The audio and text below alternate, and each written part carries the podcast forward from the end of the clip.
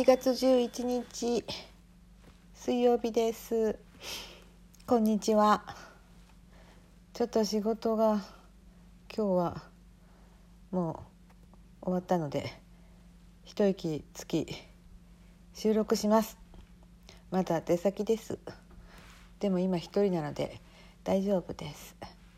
日は朝から朝8時までに行くお仕事があってそれに行った帰り今日車が使えるので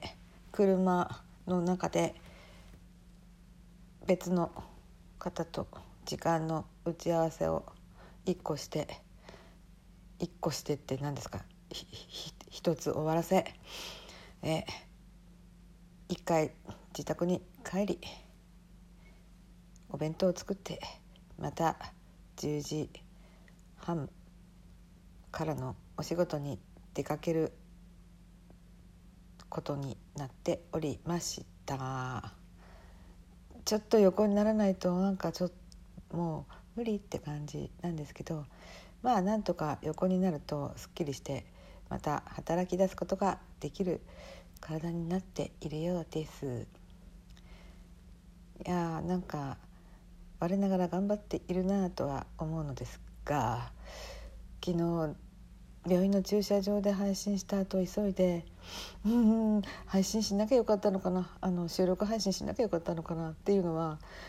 7時から9時までの間にあの荷物を受け取る、えー、なんかメールで佐川急便に送っといたやつ見事に遅くなっちゃってえー、っと5分 ,5 分違いぐらいですれ違って。えー、不在票が入っていたので悔し泣きをする感じでした。すごい残念です。非常に残念です。いやこんなこと言うためにうん収録しているのではありません。で私は先ほど文子様の、えー、レッスンして悩むことの収録配信を聞いておりました。誰もいなかったのでなんか必要以上に声を上げてけたたましく笑いました。うん、笑っちゃったんですよねこれでそういう感じです。っていうのはもうなんかねレッスンしていて生徒でも先生あるある生徒あるあるなんだなっていうか先生の側のお立場から見た生徒たちっていうのがまさに私にも当てはまっていてうん本当に身につまされるというか申し訳ない限りでございます。っていうのは、えー、音程が合わない時音程が合わない時に文子先生がその音正しい音程をあ横で弾いて差し上げるとそうすると生徒さんが「あなんか私の音程違っていたのかしら」と言ってその文子先生の正しい音程に寄せてきてくれる人もいると。うん、まずそれまさに私それでなんか全然セブシックなんか時も全然へんてこな音を弾いているんですが先生がこの音って感じでこう一緒に弾いてくださるとなんかこっちに寄せて先生との不協和音がなくなるとああ合っているんだなっていうふうに自分で解釈し先生も、うん、寄せてくれたなっていうそういう雰囲気であの、うん、まあ OK を出してくれるっていうかそういう流れになってってるわけですよね。うんそれってうんそうそう正しい音程に生徒がちょっとこう寄せていくという私の例でございます。うん、次にですねでもそうは言ってももうね今やっている、まあ、しばらくレッスンがないのですけども今やっているビバルディの2つのバイオリンのための競争曲の三楽章の、えー、だいたいこの伴奏部分ですね。セカンドがまあこう主旋律っぽくなってあのファーストが伴奏それもなんかすごい複雑系な伴奏ちょっと凝ってますなって感じが私はしますけど、まあ、そんな涼しい顔で言っていられないんですけどそこの音程が合わない。で先生が「これだよ」って言うんだけど合わない。うん、なんで合わないかっていうのはまあ大体理由はあるんですけど大体その音を出そうとして頑張るんですけども2と3の指が離れてならなきゃいけないのになぜかこの弾いているうちにどんどん2の指が3のよう方に寄っていって高くなりすぎてしまってしまいには一音違ってるんじゃないかってことになるケースがすっごく増えちゃったんです。それで先生が「違うよ違うよ違うよ」ってそれじゃないそれじゃないって何回もダメ出しをするわけですね先生としては、まあ、文子先生がおっしゃってるように違っているものを違っていると言わざるを得ない状況に追い込まれているわけです。で私はどこが違ってんだか今なんか必死で出してんだけどもう頭の中がわーわーとなってて何弾いてんだかどんな音になってんだかその時はわからない状態になってしまっていていくら弾いても先生がこれだっていう音を出せない時があったのです。うん、その時。ああもう一回まあ鍵盤で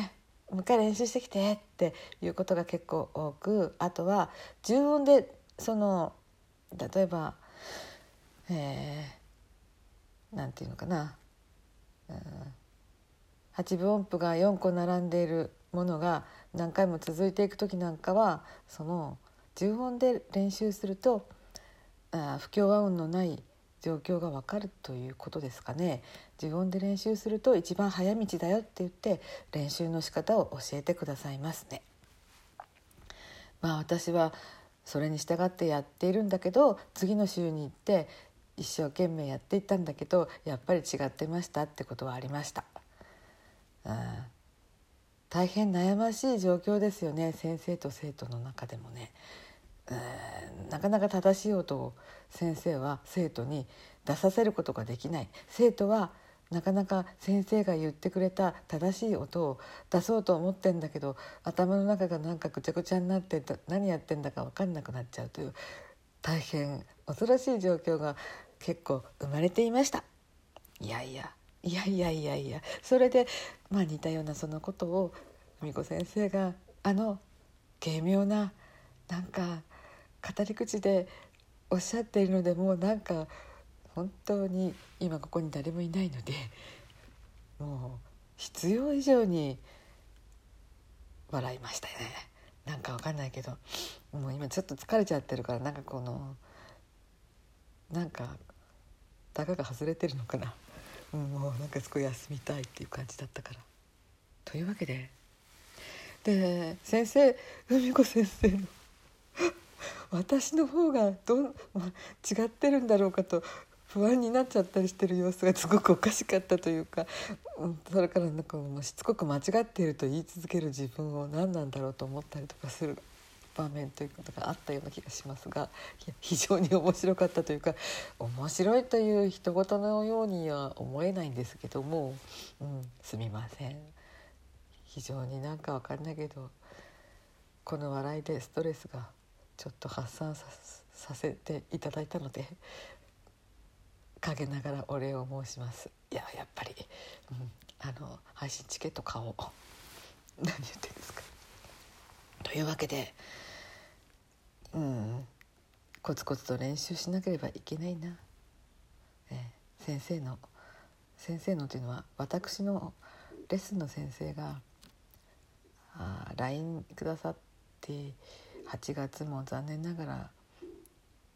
公民館が OK が出されないので、えー、レッスン休みですっていうお知らせがあった時にコツコツ練習しておいてくださいっていうそういうメッセージが添えられていたのでいやなんか重圧になりました練習せねばてんてんてんてんてんそしてその文子さんのトークなんですがその、うん、音をどうやったら違っているっていうことを分かってもらえるのかがなかなか難しいという話でした。例えばこれがすごくこの例がすごいおかしいんですよ。なんか言ってしまう。笑って笑えてしまう。写経とかお習字とかなんかそれになぞらえている言うんですよ。なんか点とか羽とかあのそういうのではっきりしたら分かるんだけど視覚化できないですもんね。そして点とか羽とか言う前に文字が違っているよ。森って書かなきゃいけないのに林になってるよ。ほらね見てねってなるそういうことがなかなか難しいですよねっていう話がなんかとても私として受けてしまいましたすごくユーモアのセンスというか頭の回転というかそういうところなんか腑に落ちます。